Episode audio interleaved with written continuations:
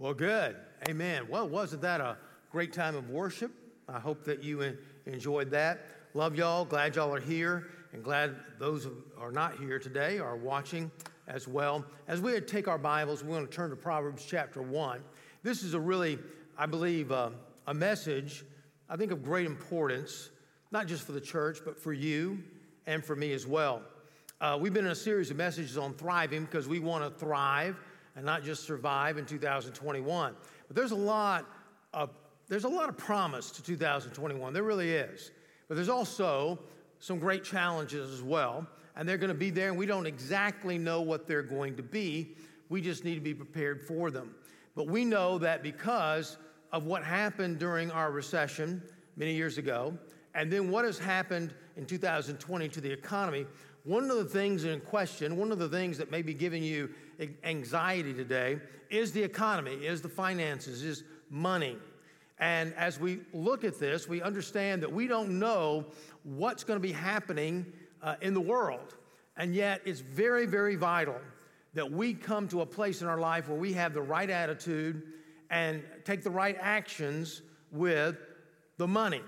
Now, you say, well, you know, I come to church, the last thing I want to hear at church uh, is a sermon on money. Did you know, really, the, the hardest message to hear?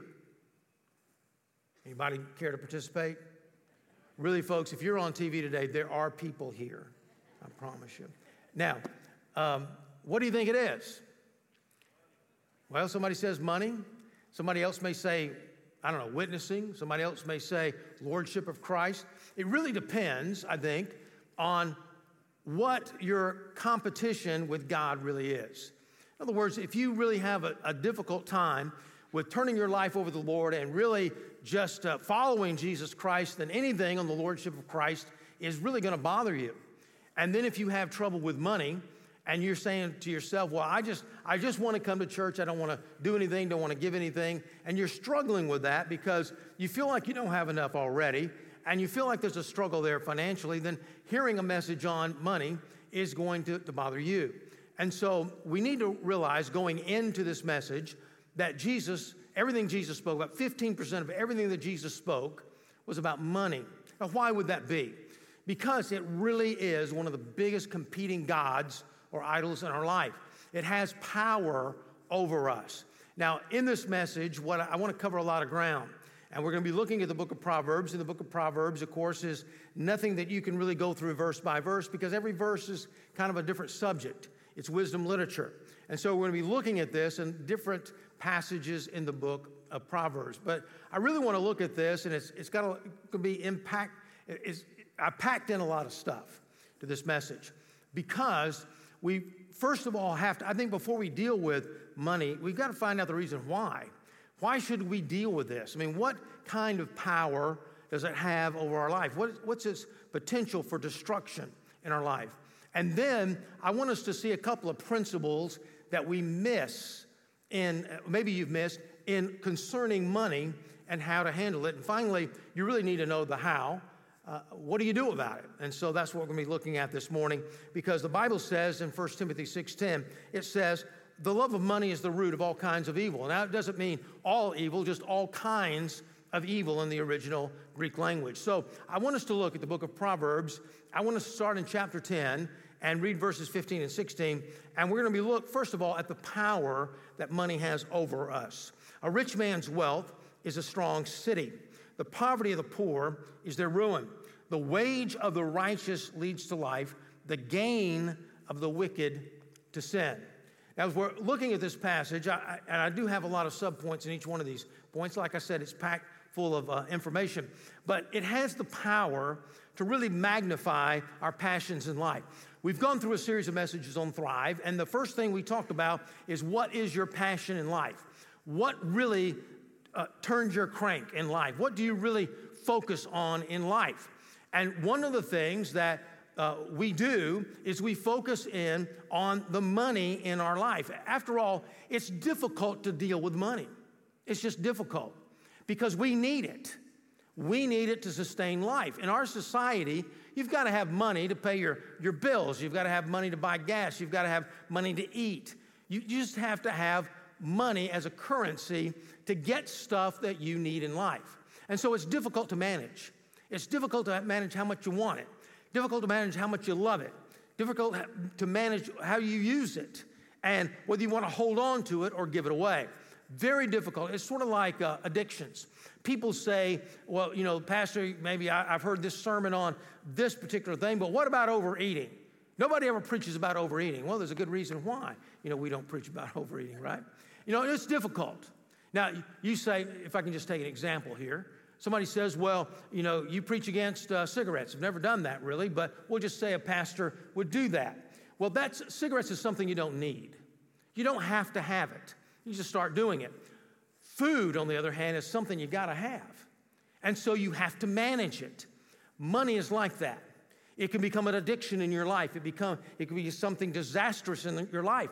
You have to learn to manage those things because it has the power over you. And usually it really dictates sometimes, well, not usually, but many times, it really dictates uh, what we really are in our life. The more money you get, the more you're revealing who you really are in life. Now, here's what, again, Proverbs 10 16 says it says, The wage of the righteous leads to life, the gain of the wicked is sin.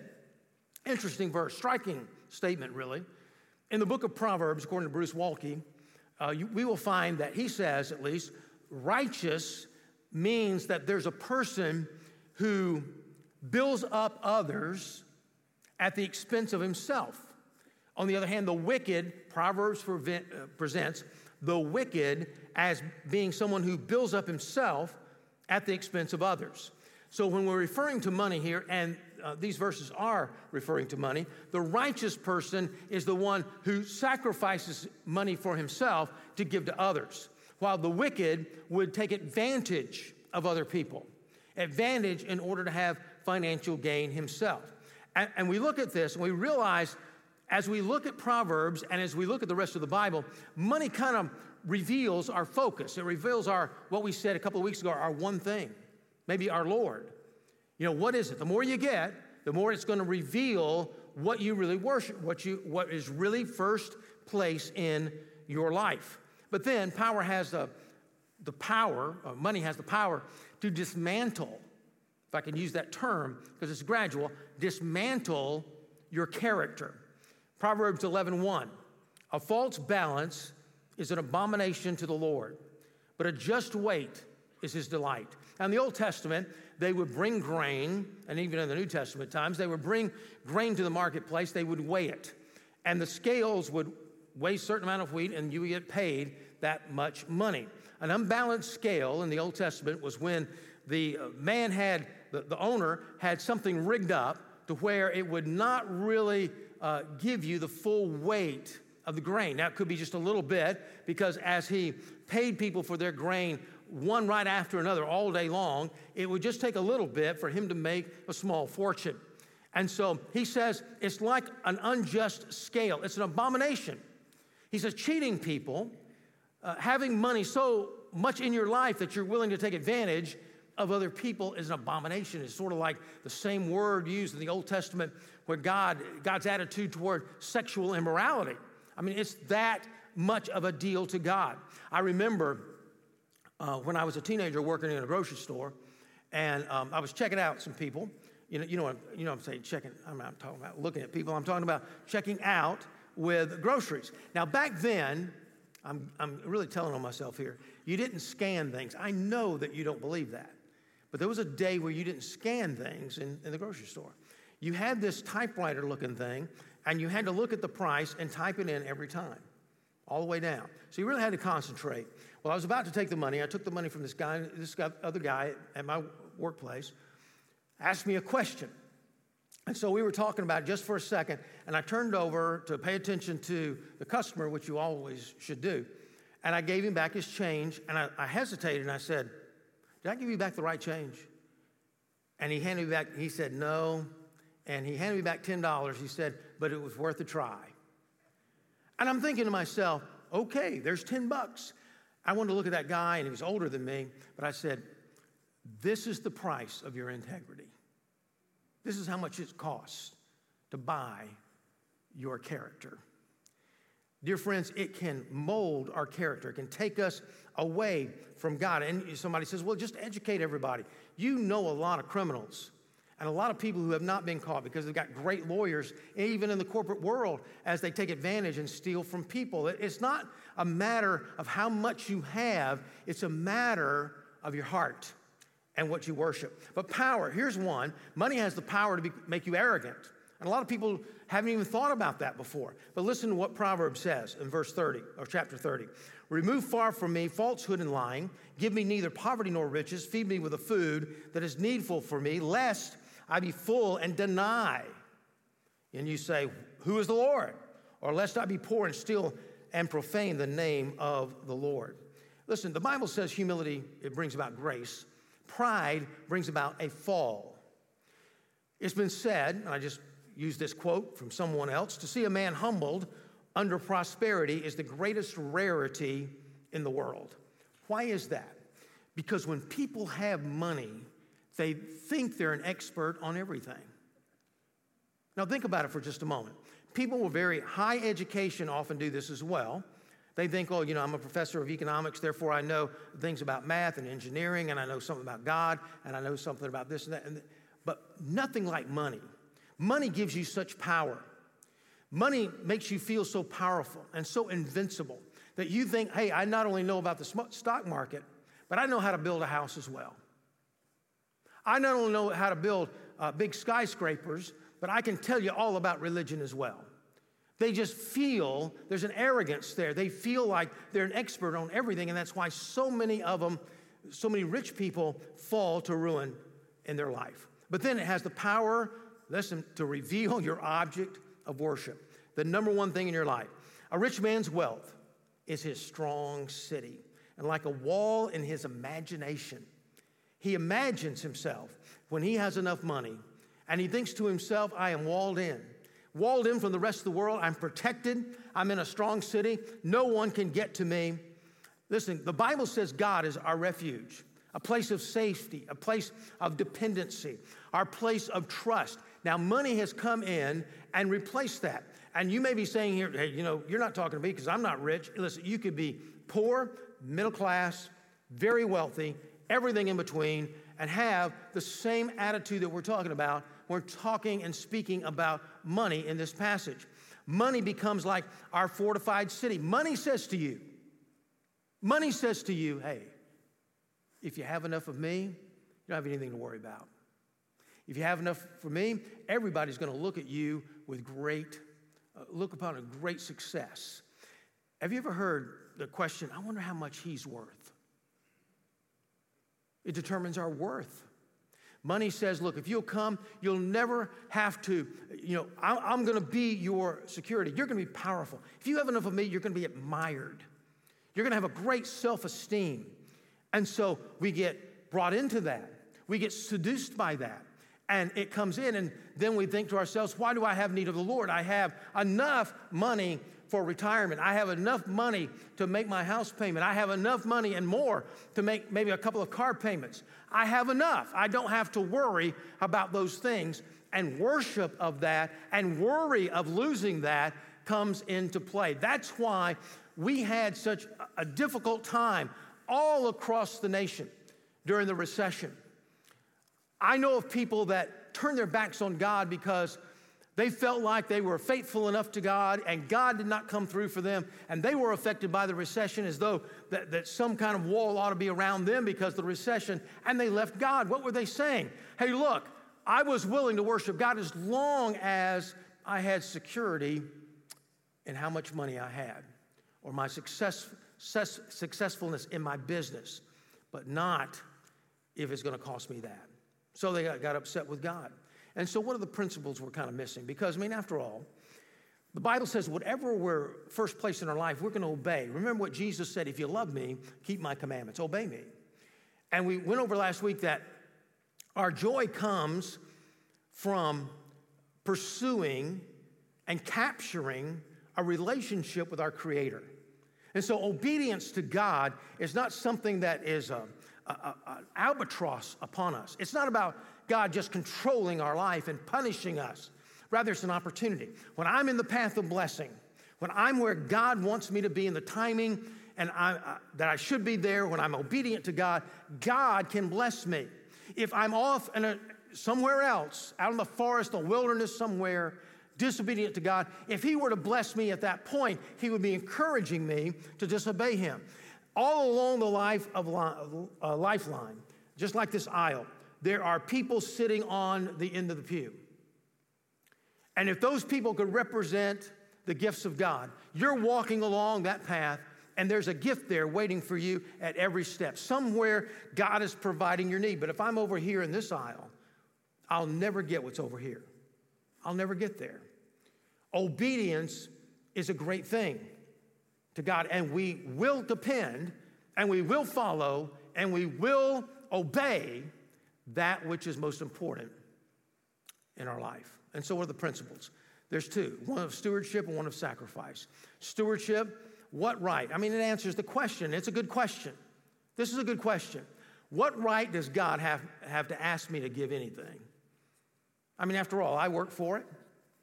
I went, I, I went to college and I got my education, or I, I didn't go to college, I went into business, I went and I, I did this. Hey, look, I'm the one that's working the farm.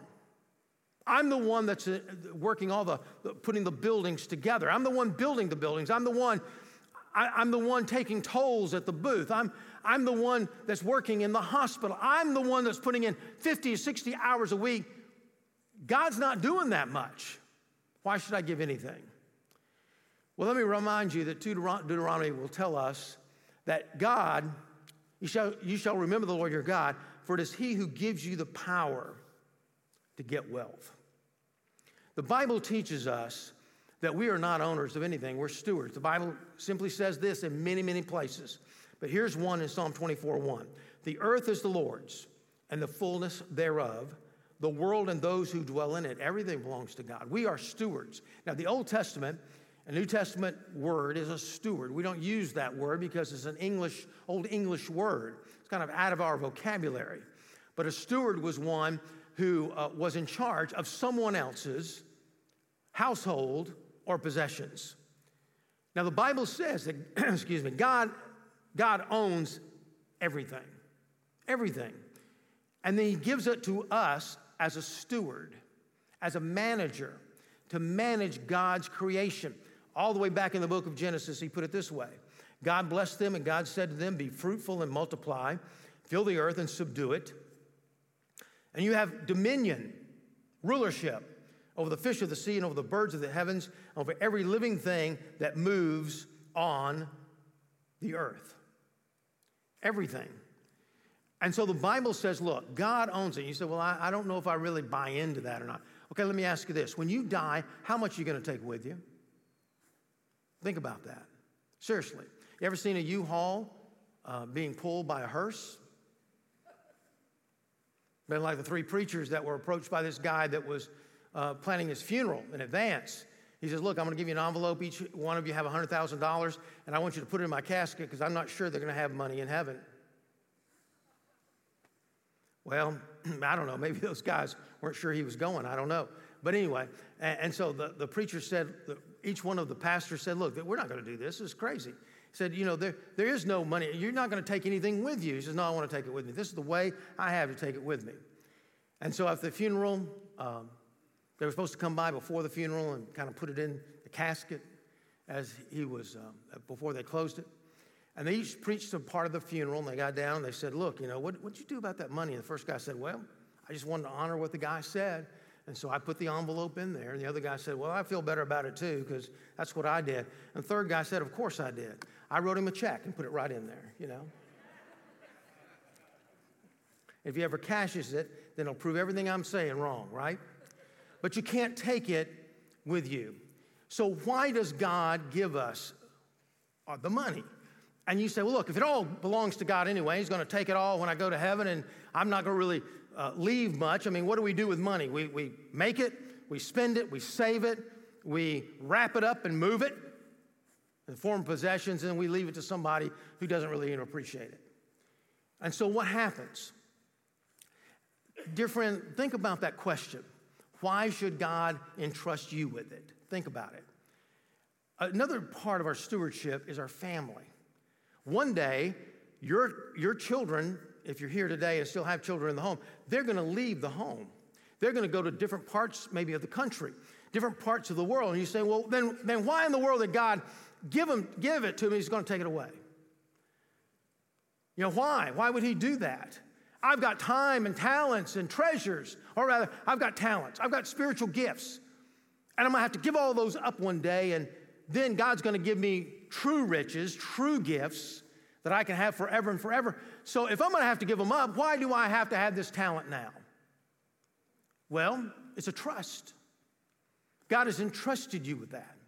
It's a tool for you to, that money at least, and talents, make a living for your family, provide for your family, but also provide for the work of the ministry as well. Why? Well, it's a stewardship of God. Luke 16 11 says, If then you have been, you've been faithful with unrighteous wealth, who will entrust you the true riches? If, if you're not going to be faithful with what God has given you here on earth, and he's been, you've been supposedly a conduit of His grace, giving you not only what you need, but abundance of what you need so you can give it away to someone else. Why should He, when you get to heaven, give you true riches? And true riches are those who last what lasts forever. So there's a principle here of stewardship. You don't own it. You say, Well, I, I want to know where my money goes. You don't, you, it's not your money. It's not my money. Never has been. But there's also a principle here of sacrifice because Jesus gave his example on the cross. On the cross, he bled, he died, he sacrificed for others, the righteous, that he could be a blessing to others. Now, all of us choose a treasure in life. You have a treasure right now, whether you realize it or not, it's, it's there. Now, what's it costing you? Name your treasure. You say, well, it's cost me a lot of time, it's cost me a lot of effort, it's cost me maybe my family. What's it really costing you?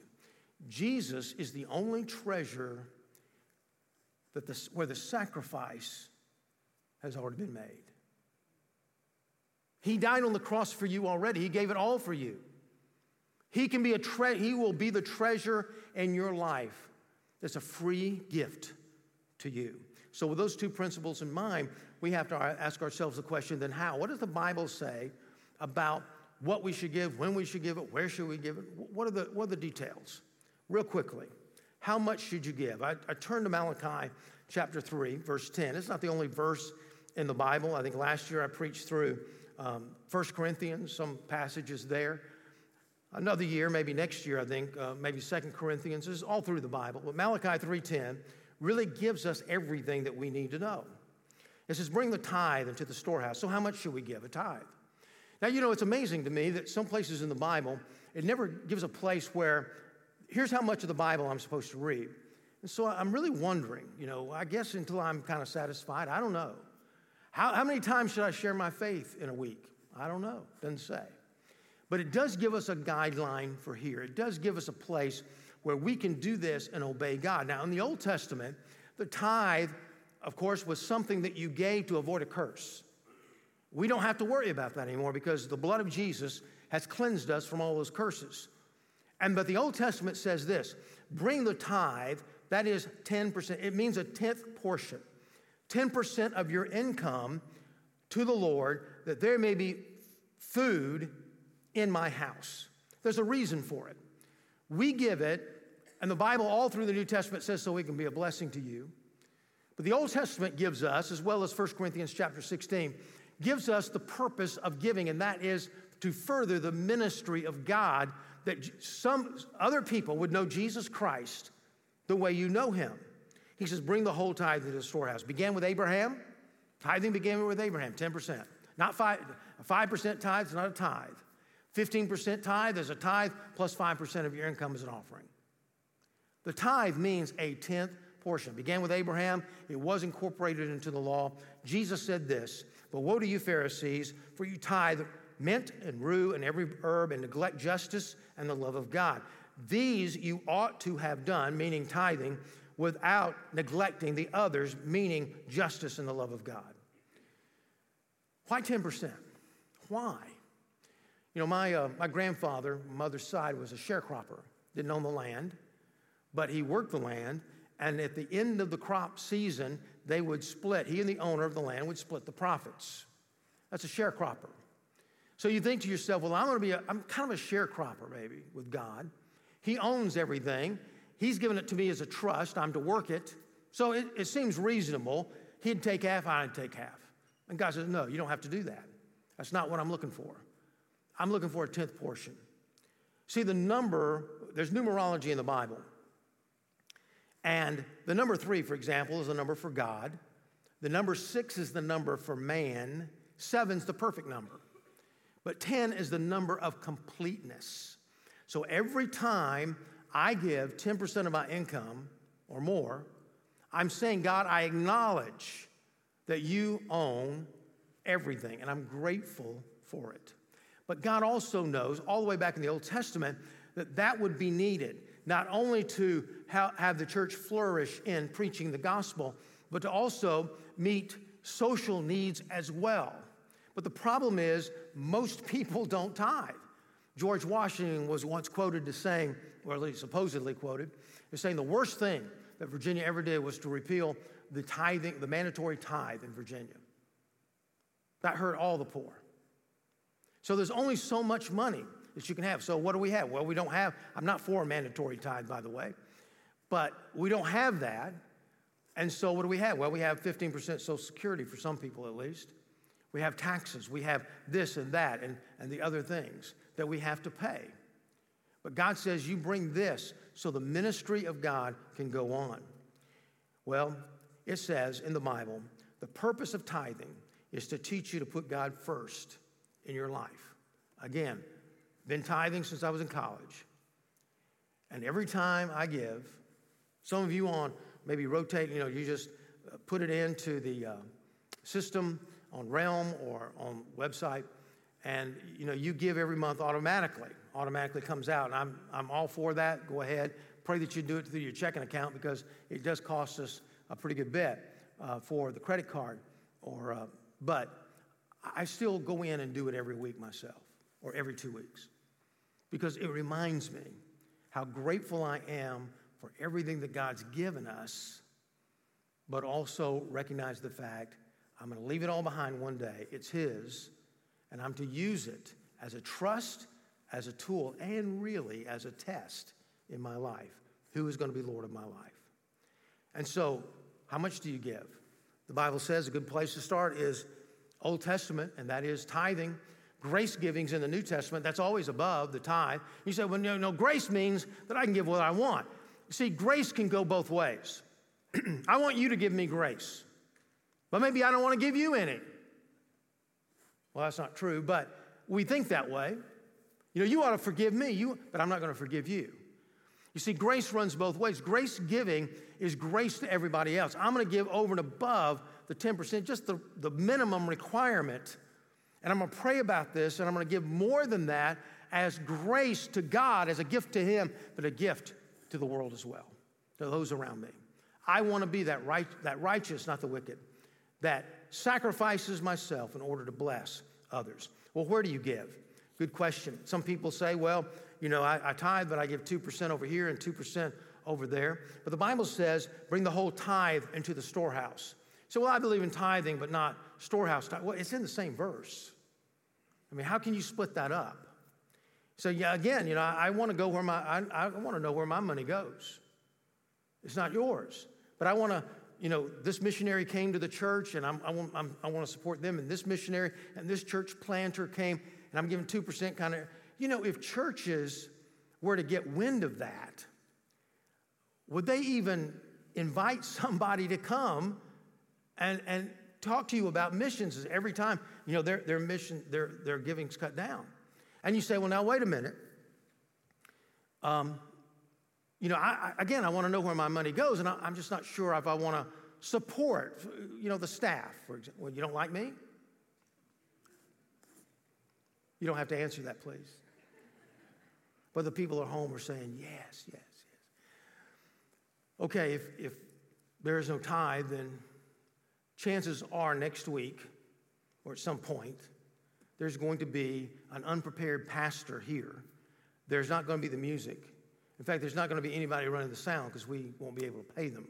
There won't be a building here because we can't make the payments on the building.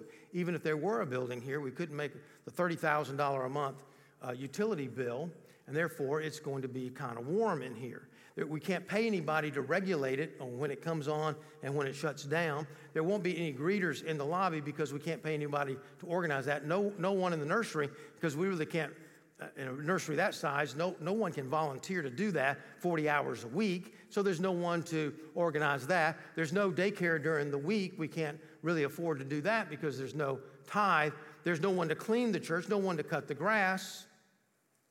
It just, it just takes a lot. And we have this place, again, in order to disciple you, to then go out in the world and be that advertisement, to be that advertisement to the world that Jesus Christ is real. How can we do that without the tithe? We, we don't have an endowment. No church, I don't know of any church that does, maybe some do. We don't have an endowment. We don't have, you know, somebody says, well, the government's got plenty of money. Well, yeah, they do. You know why? They print it.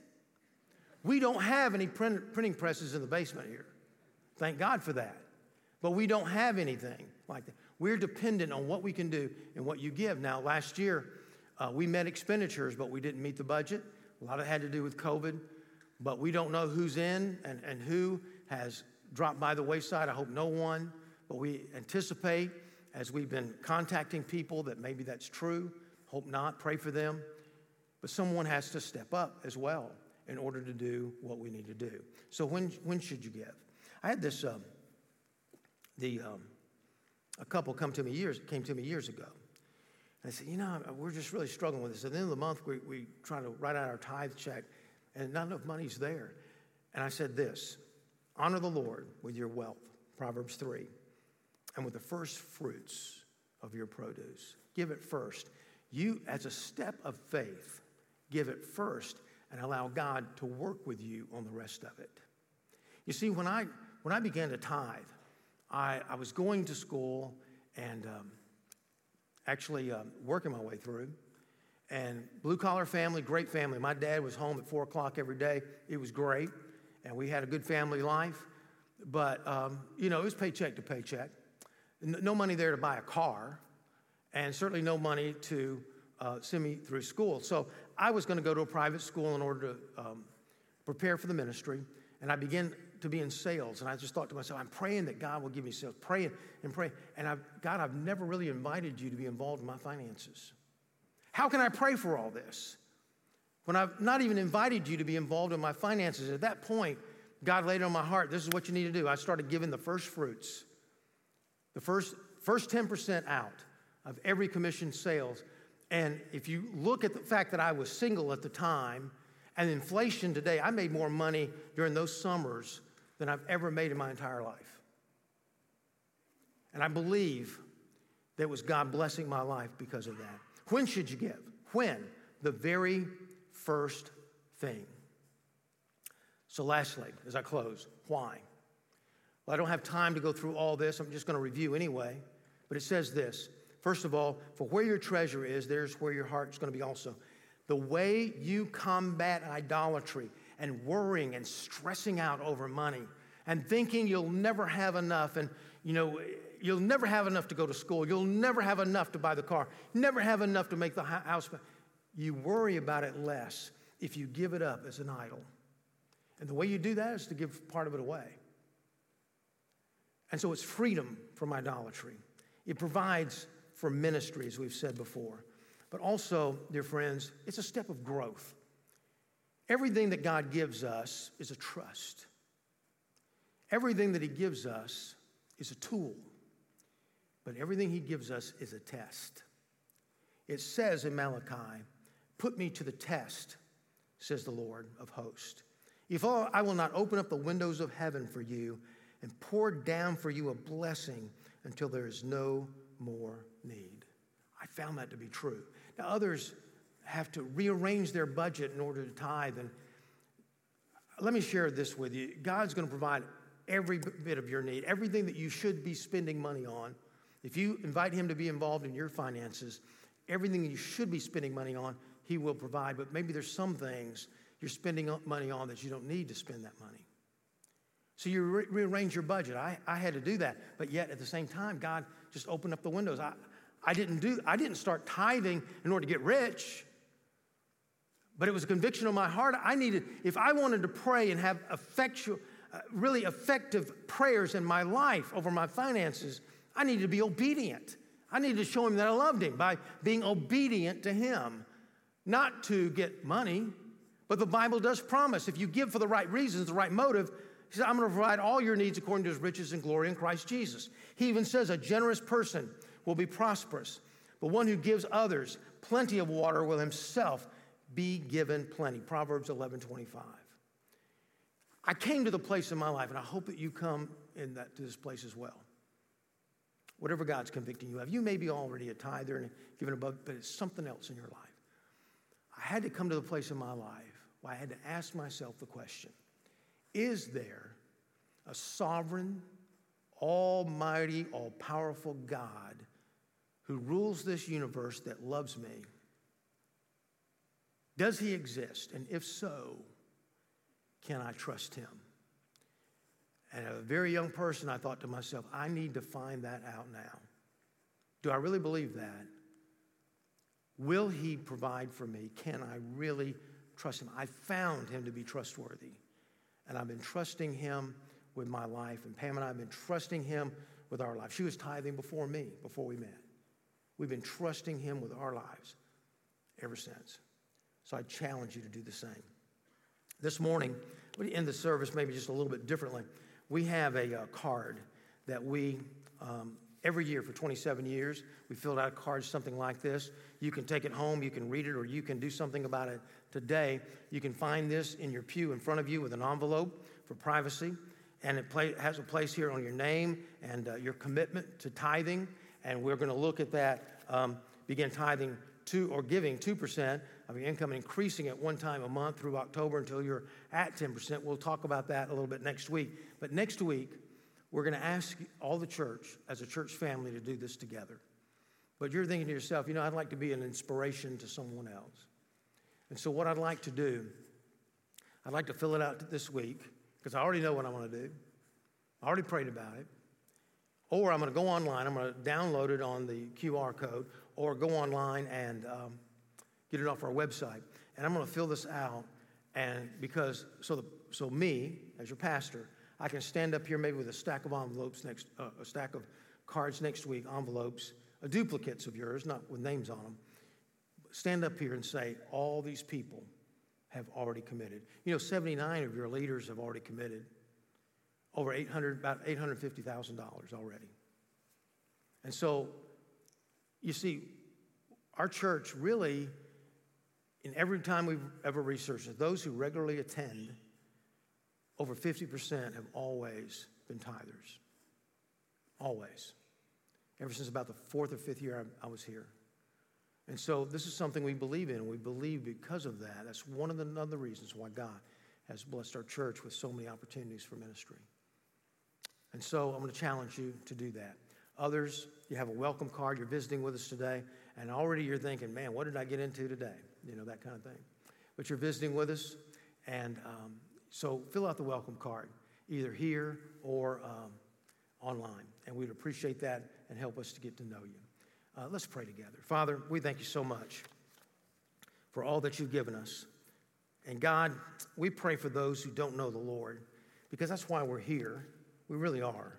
And I think anyone who knows us knows exactly that. We're here for others. We we want to serve. We want to give to others. We want to serve others. And God, we thank you so much for providing for us. And we look forward to this difficult year ahead because we know there are going to be challenges there for us to grow in you. So, God, I pray for those who've never been saved that they would pray and ask God, call on you to ask God to save them even right now and indicate that on the card. And Lord, I pray for those that either right now or sometime this week, even before next Sunday, they'll come and say, This is what I believe God wants me to do for the coming year. And they would make that commitment and help us inspire others. And God, we pray all these things in Jesus' name. Amen. Thanks for listening. You can find more sermons and other information at crosslifechurch.com.